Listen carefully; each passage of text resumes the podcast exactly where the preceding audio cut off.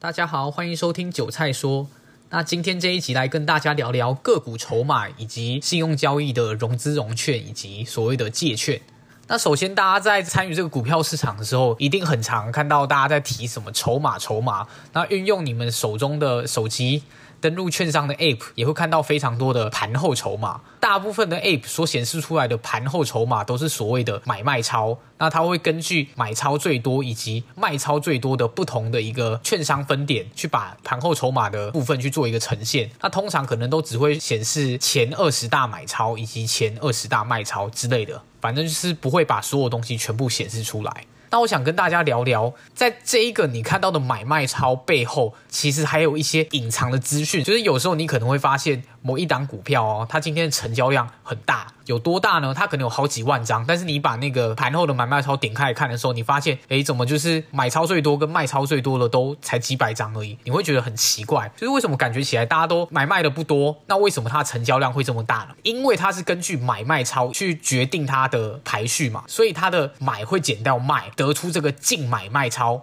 排序它的这个盘后筹码的部分，但是大家忽略了一点，就是现在有非常非常多的分点券商，不管是国内的大户，或是外资，或是很多运用城市交易在做的一些法人，都会玩所谓的现股当冲。那这些现股当冲呢，因为它一天一卖又一买，一买又一卖。它一天进去的部位，它会反向再冲销掉，所以它冲掉的这个份额就不会被显示在这个买卖超里面，因为它一买又一卖，这样就等于加一又减一，就等于是零了嘛。所以像有些成交几万张，你看到它的盘后筹码看起来只有几百张，很少的时候，你可能就要上网去证交所，或者是去柜台买卖中心拉出一个比较完整的资料，才可以看到到底是哪一个分点今天在上下棋手做了大量的当冲交易，才会导。导致你盘后筹码看起来跟当天的成交量的状况是不太符合的。那在一档股票交易的过程中，一天有这么多的成交量，那这些成交量当然就是靠了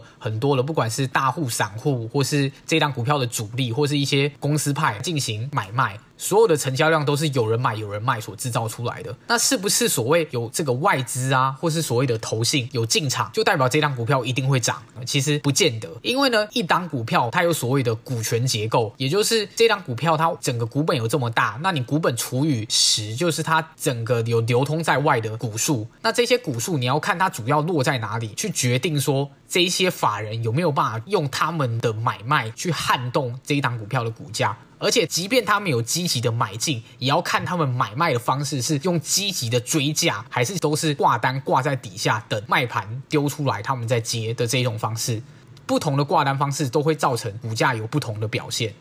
那所谓的股权结构呢，就是大家可以看到，像是最有名的护国神山台积电，好了，外资在台积电的这个股权结构里面就占了八十几个 percent 的这个。股权比例，也就是外资手上持有的这个股数，就占整个台积电股本里面的八成多，有八十几个 percent 的持股都在外资手上。换句话说，就是外资对于这一档股票一定有绝对的撼动能力，因为他手上的台积电股票非常非常非常的多，比国内任何一个大户主力，或是比台积电前董事长张忠谋都还要多。相反的，也会有其他股票，他们持股没有这么多，或者可能是投信，或者可能是公司派持份最多。所以呢，你参考这个筹码作为你交易的依据的时候，你也要先弄清楚这档股票的股权结构到底长什么样子。因为你弄懂了这个股权结构，你可以大致上理解说，到底谁在这档股票上面有足够的撼动的能力。谈到这个筹码，就绝对要谈到一档股票的股本，也会决定这档股票的活性。上市的股票通常股本比较大，上柜的股票呢，股本比较小，所以股本比较小的股价比较好会被做拉抬或是有炒作的动作。那是因为假设它的股本只有十亿以内好了，所以它在外流通的股数其实是相对少的。意思就是说，一个主力它只要有十亿或是更多的资金。他就可以疯狂的在这趟股票上面上下其手，他钱不用到真的几百亿、几千亿那么多，他就可以在这趟股票上面做很多的操作。所以你有时候会看到一些股本很小的股票，它的走势状况很诡异，就是因为它就是完全是被控制的股票，他想要怎么走，那都是钱来决定的。那这些钱呢，因为它的股本小，所以呢，不用非常非常多的钱，就可以一直在一档股票上面做操纵。那通常这种在同一档股票上面一直操作上下其手的，就会被称之为这档股票的主力。另外一方面呢，像是国内的投信，他们也会在很多股票上面，它的持股的比率算是相当高的。那这样就代表投信在这档股票上面有绝对的撼动能力。但是大家要知道，投信在个股上面的这个持股份额是有一定的限制的。所以呢，如果发现投信在一档股票上面的持股过多的时候，就要非常非常注意。因为呢，他们在法规上面有被规定有这个限制，意思就是说，他们不能再增持任何的部位，他们只能反手卖出去。